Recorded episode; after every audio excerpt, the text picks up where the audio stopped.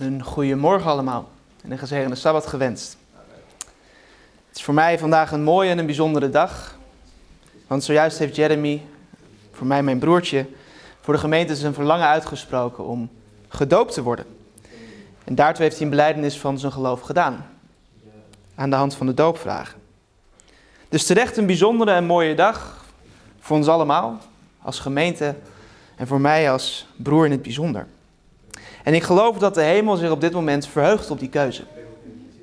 Dat in de hemel, gejuicht wordt. En ons onderwerp van vanmorgen sluit een beetje aan op dit thema.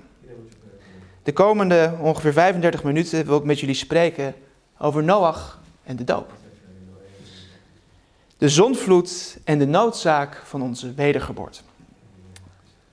Dat klinkt misschien als een enigszins merkwaardig onderwerp. Maar ik denk dat tijdens deze komende 35 minuten ongeveer het zichzelf wel wijst. Maar ik wil beginnen met een vraag. Heb je wel eens als je spreekt met iemand die niet gelooft in God, een overtuigde agnost of een overtuigde atheïst, heb je wel eens het volgende argument gehoord over het bestaan tegen God? Als God bestaat, waarom is er dan zoveel kwaad in de wereld? Zoveel ellende? Als er een almachtige, alwetende God is, waarom grijpt hij dan niet in en doodt hij niet alle slechte mensen? Dat is best een moeilijke vraag om een antwoord op te geven. Het is ook helemaal niet zo'n rare vraag. Het is eigenlijk, als iemand er iets aan kan doen, waarom doet hij er dan niks aan? Best een logische vraag, toch? Want als we het onrecht in deze wereld zien, hoe mensen worden mishandeld, misbruikt, onder leed gebukt gaan, dan is het meer dan begrijpelijk dat mensen zich afvragen waarom een almachtige God daar niks aan doet. Althans, daar kan je bij afvragen of hij daar echt niks aan doet. Maar vanuit hun perspectief staat God het allemaal toe. Maar de wedervraag is: zou er iets veranderen als God zou ingrijpen? Zou er iets veranderen in de wereld als God in één keer alle slechte mensen zou doden? Als iedere moordenaar, iedere verkrachter, iedere mishandelaar, iedere egoïst, iedere bedrieger, iedere profiteur, als ze allemaal in één keer verdwijnen. Met een knip in Gods vingers. Ten eerste kunnen we onszelf afvragen of we dan zelf wel overblijven in de wereld. Maar ten tweede geeft de Bijbel een antwoord op deze vraag. Als God in één keer alle slechte mensen zou vernietigen, alle misdadigers, verkrachters, dieven en moordenaars, dan verandert er helemaal niks. Althans niet als het daarbij blijft. Want God heeft het al een keer gedaan. Hij heeft al in één keer, al in één klap, alle slechte mensen vernietigd. En sindsdien is er iets veranderd? Tijdens de lessen die we dit kwartaal behandelen, zien we dat de mensheid voor de zondvloed bestond uit twee groepen. De kinderen van Kain en de kinderen van Seth. En de nakomelingen van Kain traden in de voetsporen van hun voorvader. En dwaalden alleen maar verder af in de zonde. Zo erg zelfs dat in Genesis 6, vers 5 staat dat de mensen alleen maar konden denken aan slechte dingen. Aan het doen van moreel ontaarde verlangens. In Genesis 6, vers 5 en 11 staat: En de Heere zag dat de slechtheid van de mens op de aarde groot was. En dat al de gedachtenspinsels van zijn hart elke dag alleen maar slecht waren. De aarde was verdorven voor Gods aangezicht en de aarde was vol met geweld. En toen zag God de aarde en zie, zij was verdorven. Want alle vlees had een verdorven levenswandel op de aarde. Voor de zondvloed was de mensheid dus door en door verdorven. Vol met kwaad en geweld, zegt de Bijbel. Maar ook toen had God een trouw overblijfsel. Dat hebben we ook vandaag in de les gezien.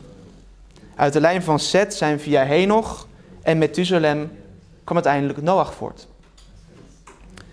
En de Bijbel vertelt ons, maar Noach vond genade in de ogen van de Heer. Noach was een rechtvaardig, oprecht man onder zijn tijdgenoten. Noach wandelde met God. Wat er vervolgens gebeurde is voor ons allemaal, denk ik, een bekende geschiedenis. God waarschuwde Noach over de naderende vloed. In Genesis 6, vers 17 staat: Ik laat een grote vloed over de aarde komen, een watermassa die haar zal overspoelen, om alles onder de hemel waarin levensadem is te vernietigen. Alles op aarde zal omkomen. En zo geschiedde. 120 jaar lang bouwde Noach aan de ark en waarschuwde hij mensen over het komende einde. Maar toen de zonvloed over de aarde kwam, waren er maar acht mensen, waaronder Noach en zijn vrouw, zijn drie zoons en zijn drie schoondochters. Alleen die acht mensen die de waarschuwing geloofden en de reddingsboei de ark aannamen. En de rest van de wereld stierf in het kolkende water.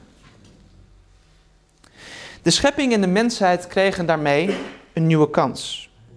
Alle slechte mensen waren in één keer weg. De wereld werd gereset. We begonnen opnieuw. Maar was hiermee nou het probleem opgelost? De oorzaak van de zondvloed? Nu alle slechte mensen waren vernietigd, was daarmee ook de zonde van de aardbodem verdwenen? Sterker nog, we zien dat Noach, een soort van tweede Adam, een vader van ons allemaal,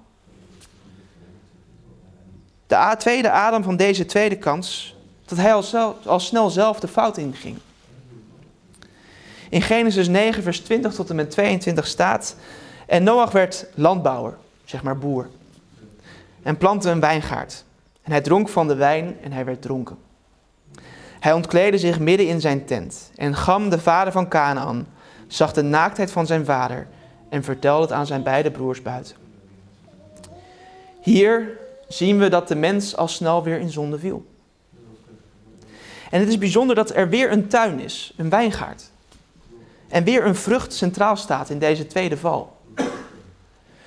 Dronkenschap bestond al voor de zondvloed en Noach wist dus dat alcohol en wat alcohol en gefermenteerde wijn met mensen deden. En toch dronk Noach van deze verboden vrucht.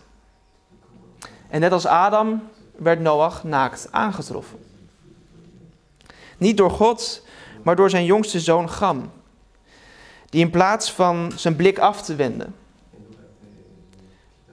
de vernederende toestand van zijn vader belachelijk maakte bij zijn broers. Dat laatste punt laat ik nu verder rusten. Ik wil eigenlijk iets meer focussen op de parallellen die we zien tussen Noach en Adam. Adam is de vader van de gehele mensheid, van ons allemaal. Noach is de vader van de gehele mensheid na de zondvloed. Adam zondigde eet door, door te, te eten van de verboden vrucht. Noach zondigt door een toegestane vrucht op een verboden manier te nuttigen. Een tussenparallel is overigens dat de slang had toegezegd dat Adam in zijn kunnen zou worden verrijkt. Je wordt zoals God. En zuster White schrijft ook dat er een extatisch gevoel over Adam kwam toen hij van de verboden vrucht at. Hij voelde zich beter, verrijkt. Alcohol doet ook zoiets met mensen. Denkt mensen ook in een extase. Geeft ze de illusie dat ze beter worden. Slimmer. Terwijl het tegendeel waar is. Een andere parallel is dat zowel Adam als Noach door hun zonde naakt worden aangetroffen.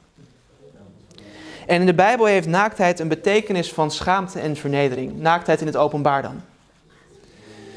Dat wil dus zeggen, de Bijbel maakt ons duidelijk dat ze allebei verlaagd werden door hun zonde. Nou, waarom zijn deze parallellen nou relevant voor de vraag die ik aan het begin stelde? Als God de mensheid vernietigt, alle slechte mensen dan, en de goede mensen laat leven, los van de vraag wie dan bepaalt wie goed en slecht is. Verandert dat iets aan de situatie? De Bijbel laat hier zien dat ondanks dat God ingreep door alle slechte mensen te vernietigen, door de aardige te reinigen van de zonde, de mensheid toch weer terug bij af was. God zou dus eindeloos door kunnen gaan met het vernietigen van de mensheid, als er niets zou veranderen, namelijk wij zelf. En het verhaal van Noach geeft ons hier daarom twee belangrijke lessen. Ten eerste, als er niet iets fundamenteels verandert in de mensheid, kan de wereld keer op keer worden gereinigd van alle slechte mensen. Maar de wereld blijft even slecht. Ten tweede, de mensheid is niet in staat om deze fundamentele verandering zelf tot stand te brengen. En dat brengt ons bij het tweede onderwerp van vandaag: de zondvloed en de noodzaak van wedergeboorte. Dat brengt ons dus bij die wedergeboorte. De manier hoe we kunnen worden veranderd. Om de eindeloze visueuze cyclus van zonde, van het kwaad te kunnen doorbreken. En om dat te kunnen doen, moeten we opnieuw geboren worden. Bij het woord wedergeboorte denk je ongetwijfeld aan de doop. En dat is ook niet zonder reden. De doop is een belangrijk moment en is een uiterlijk onderdeel van de wedergeboorte. Maar de doop zelf is niet genoeg. Het concept van de wedergeboorte komt van onze heiland zelf. Jezus introduceert dit concept van wedergeboorte in zijn gesprek met Nicodemus. Nicodemus was een belangrijke wetgeleerde. Je zou zeggen jurist. En hij was een leider van het Joodse volk. En net als andere Joden dacht Nicodemus dat als je Jood was, een zoon van Abraham, was goed. Dan was je automatisch gered. Had je meteen een ticket tot de hemel. Op basis van je geboorte. Natuurlijk, heidenen, ja, die moeten wel bekeerd worden. En die moeten ook opnieuw geboren worden door adoptie. Die moeten geadopteerd worden als zonen van Abraham. Anders komen ze de hemel niet in. Maar als je Jood was, dan had je volgens de rabbies automatisch een gegarandeerde plek in de hemel. En deze Nicodemus probeert bij Jezus te slijmen in het holst van de nacht terwijl niemand het kan zien. Hij zegt: Rabbi, we weten dat u zo goed en slim bent. Maar hij doet het sneaky. In het holst van de nacht, zodat niemand hem kan zien terwijl hij Jezus bezoekt. We zongen het ook net.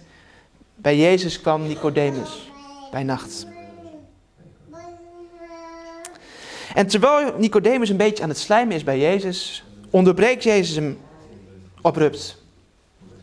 En hij zegt dat niet alleen heidenen opnieuw geboren moeten worden, maar ook Joden. In Johannes 3, vers 3 tot 7 staat, zegt Jezus tot Nicodemus, voorwaar, voorwaar, ik zeg u, als iemand niet opnieuw geboren wordt, kan hij het koninkrijk van God niet zien. Nicodemus denkt, dit gaat niet, als dit over mij gaat, dan klopt hier niks van. Hoe kan een mens geboren worden als hij oud was? Hij kan toch niet voor de tweede keer in de buik van zijn moeder ingaan en geboren worden? Maar Jezus antwoordde: Voorwaar, voorwaar, ik zeg u: als iemand niet geboren wordt uit water en geest, kan hij het koninkrijk van God niet binnengaan. Jezus maakt hier duidelijk dat er een voorwaarde geldt om het eeuwig leven te ontvangen. Waarvoor hij is gekomen om dat te schenken aan de mensen. Namelijk de wedergeboorte. En hij maakt ook duidelijk wat dat betekent. Een wedergeboorte met water en een wedergeboorte door Gods geest. De wedergeboorte met het water is een duidelijke verwijzing naar de doop. Maar Jezus maakt ook duidelijk dat een doop met water niet genoeg is. We moeten opnieuw geboren worden door Gods geest. De doop van de Heilige Geest ondergaan. En in het Nieuwe Testament zien we dat deze twee onderdelen steeds met elkaar worden verbonden. De doop met het water en met de geest. Bijvoorbeeld, volgende week viert iedereen Pinkster in Nederland. Althans, de christenen vieren het, de rest van Nederland heeft vrij. Toen Petrus onder de invloed van Gods geest bij het Pinksterfeest predikte over het offer van Jezus en zijn opstanding, vroegen de toehoorders aan hem: Wat moeten we doen?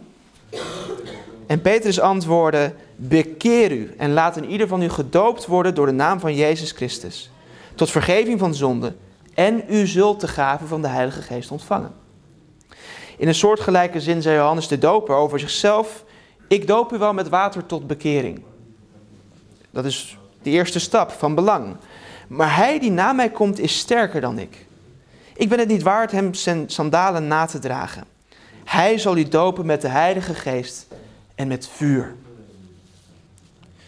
De doop met water is essentieel, is de eerste stap, maar is dus niet genoeg. We moeten ook gedoopt worden met Gods geest. Zodat de Heilige Geest als een louterend vuur onze zondige natuur kan veranderen. Kan wegnemen. De macht van de zonde in ons kan doorbreken. En die doop met Gods geest is alleen mogelijk doordat Jezus voor ons is gestorven. Jezus offer bevrijdt ons namelijk niet alleen van de straf van de zonde, van de schuld van de zonde, maar Jezus offer stelt ons ook in staat om bevrijd te worden van de macht van de zonde. En dat is ook wat Jezus duidelijk maakt in zijn gesprek met Nicodemus. Ook aan Nicodemus maakt Jezus duidelijk dat zijn offer mensen in staat zal stellen om opnieuw geboren te worden, om bevrijd te worden van de macht van de zonde. Want weten jullie nog wat de vraag van Nicodemus was? Hoe is het mogelijk dat iemand opnieuw geboren wordt? Jezus geeft daar een antwoord op. In vers 14 en 15. Zoals de slang in de woestijn verhoogd is, zo moet de zoon des mensen verhoogd worden.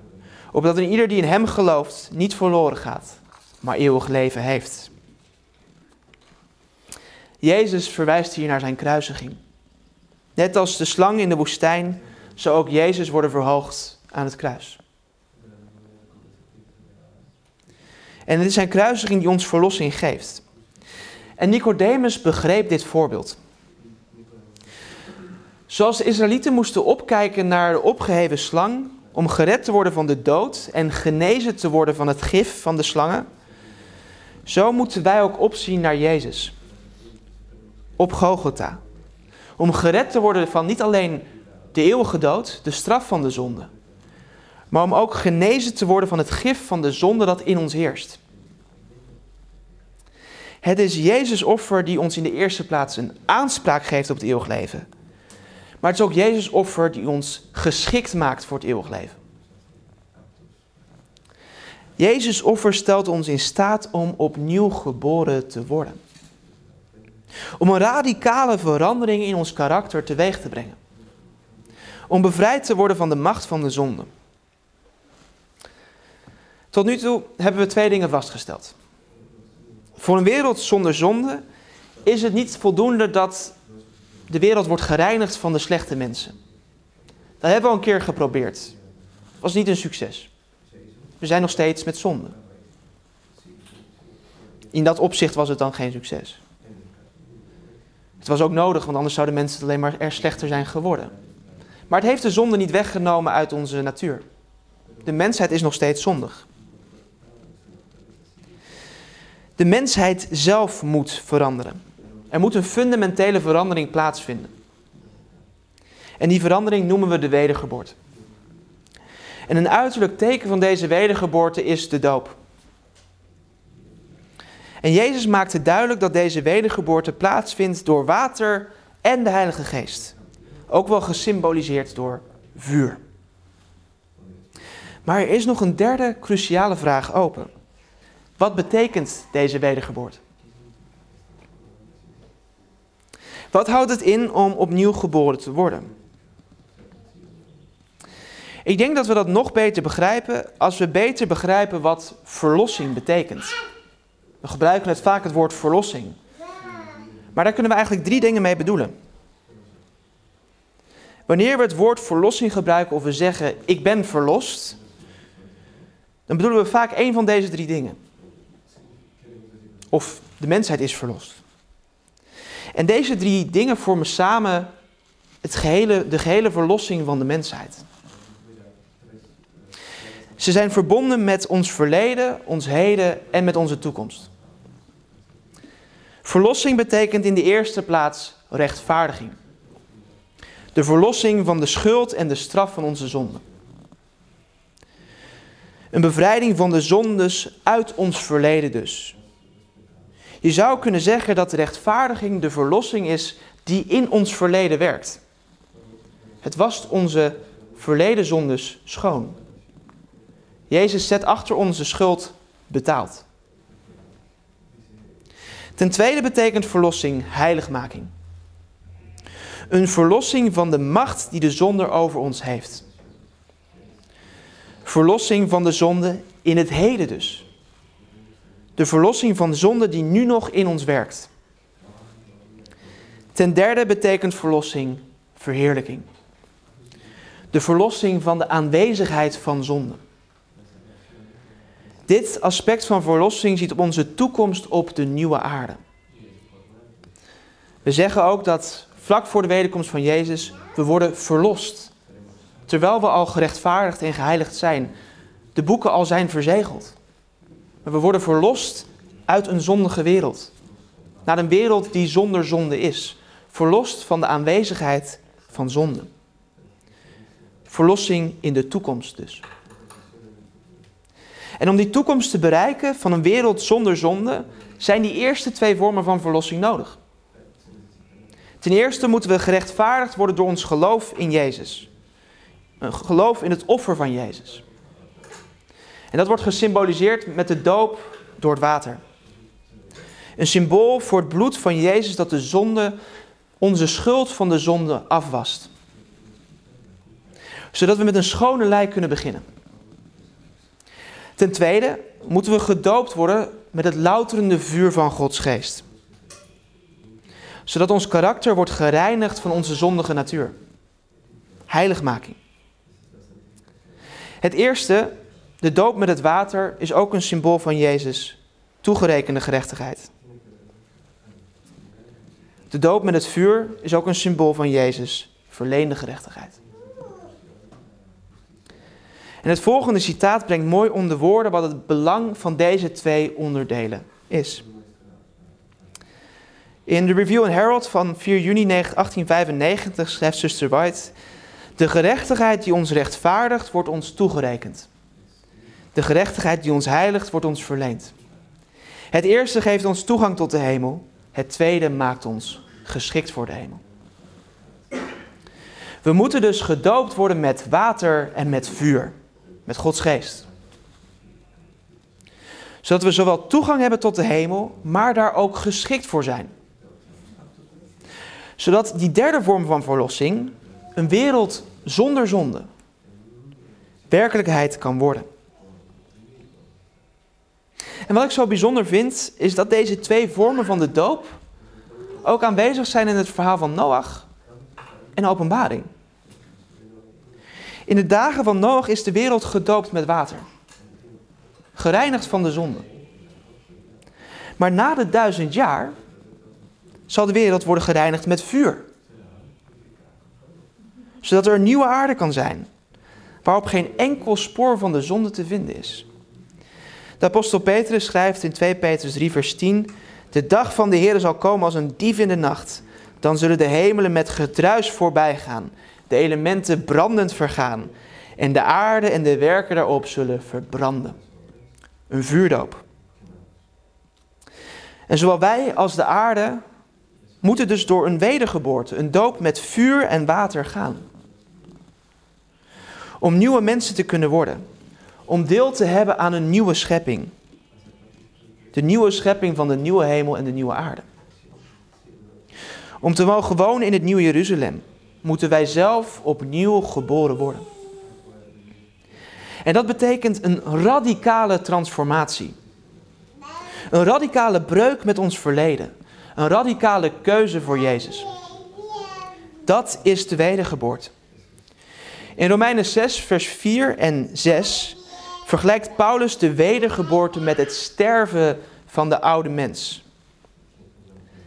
Wij zijn dan met hem begraven door de doop in de dood. Opdat evenals Christus uit de doden is opgewekt tot de heerlijkheid van de Vader, zo ook wij in een nieuw leven zouden wandelen. Dit weten wij toch, dat onze oude mens met hem gekruisigd is. Opdat het lichaam van de zonde te niet gedaan zou worden en wij niet meer als slaaf de zonde zouden dienen.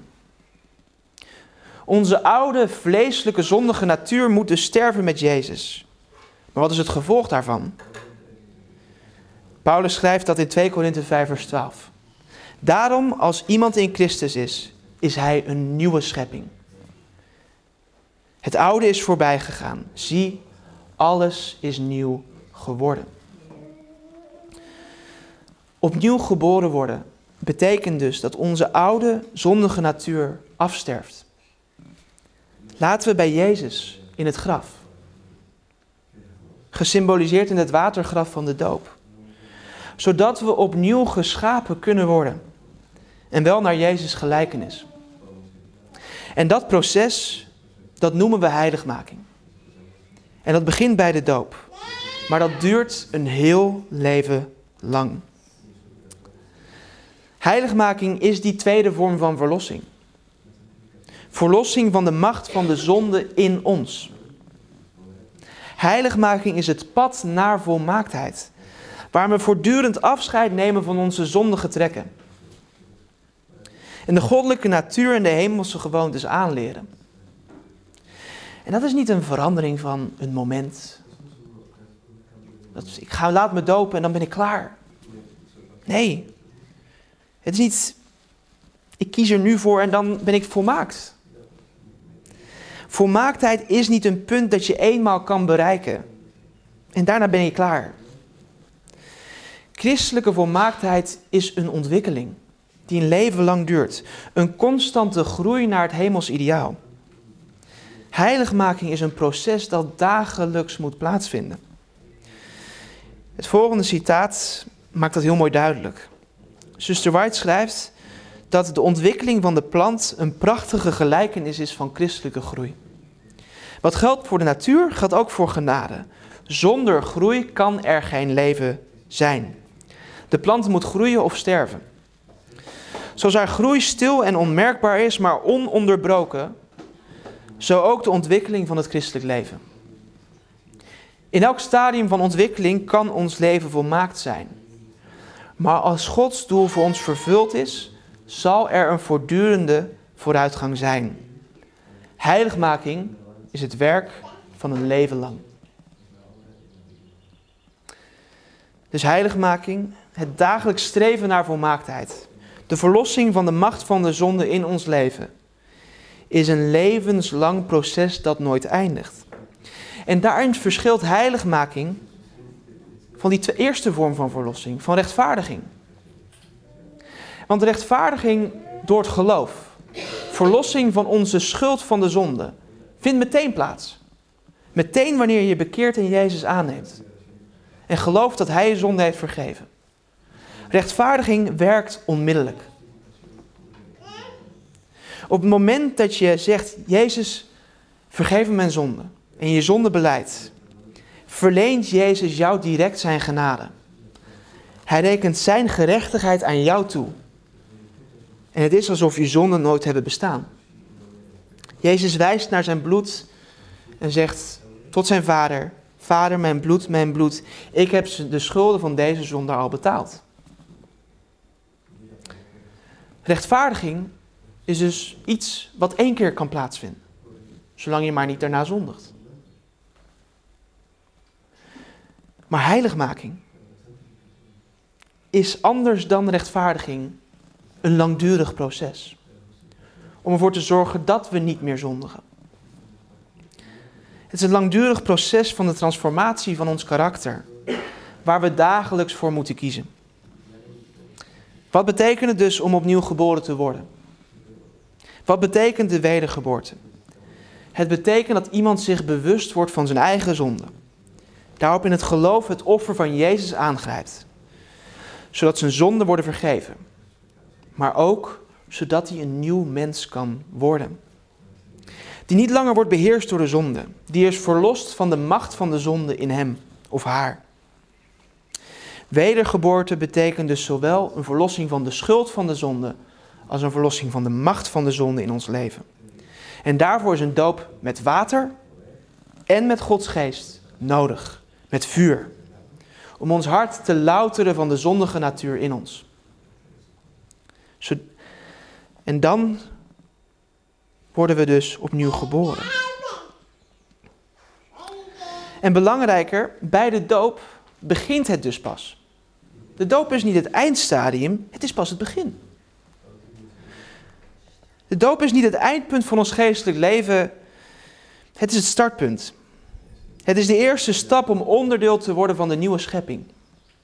De eerste stap op de lange ladder van heiligmaking. Denk daarom niet dat je eerst helemaal klaar moet zijn met je zonde voordat je voor de doop kiest. Die oproep geldt voor de jeugd, maar voor iedereen die nog niet gedoopt is. Denk niet dat je eerst volmaakt moet zijn voordat je in het water mag stappen. Kom naar Jezus zoals je bent.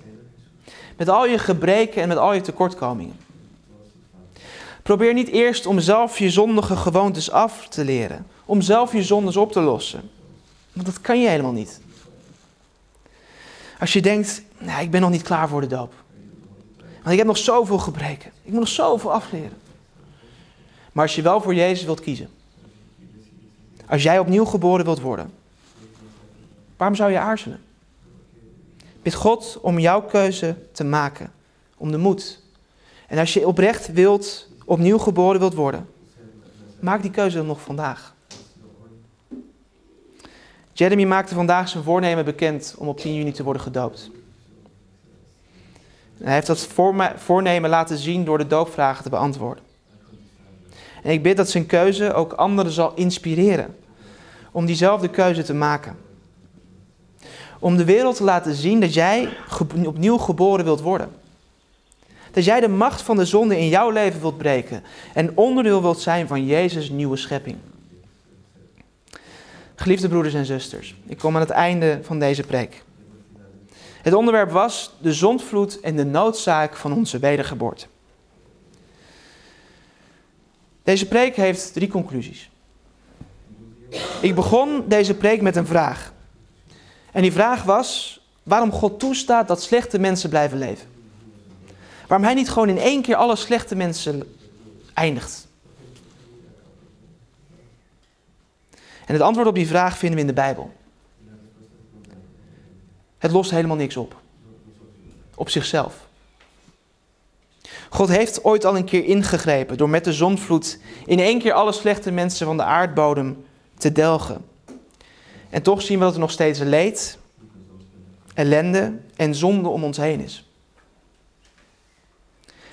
Het verhaal van de zondvloed laat ons zien dat het niet voldoende is om de gevolgen van de zonde uit het verleden te wissen. Maar de mens in het heden moet worden veranderd. Zodat we deel kunnen hebben aan een toekomst zonder zonde. Dat was de eerste conclusie. Het verhaal van de zondvloed laat ons daarmee de noodzaak zien dat mensen opnieuw geboren worden. Dat de macht van de zonde in hun leven wordt beëindigd. Om de oude mensen te laten sterven door de doop met het water en met vuur. Het vuur van Gods geest. Zodat een nieuwe mens opstaat. Dat was de tweede conclusie. En die opnieuw geboren mens is nog niet volmaakt. En dat brengt ons bij de derde en laatste conclusie. Hoewel de nieuw geboren mens meteen gerechtvaardigd is van zijn zonde en door het bloed van Jezus toegang heeft tot de hemel, is hij nog niet geschikt voor de hemel. Net zoals de zondvloed niet voldoende was om de aarde voor eens en voor altijd te reinigen van de zonde, maar ook gereinigd zal worden met vuur, hebben ook wij de loutering van het vuur van Gods geest in ons hart nodig om, ons, om onze zondige natuur te overwinnen. De doop is het beginpunt van dit levenslange louterende proces, dat we heiligmaking noemen.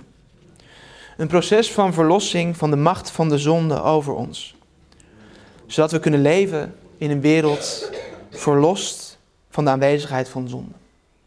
En mijn wens en gebed is dat we daar allemaal bij mogen zijn. Amen. Amen.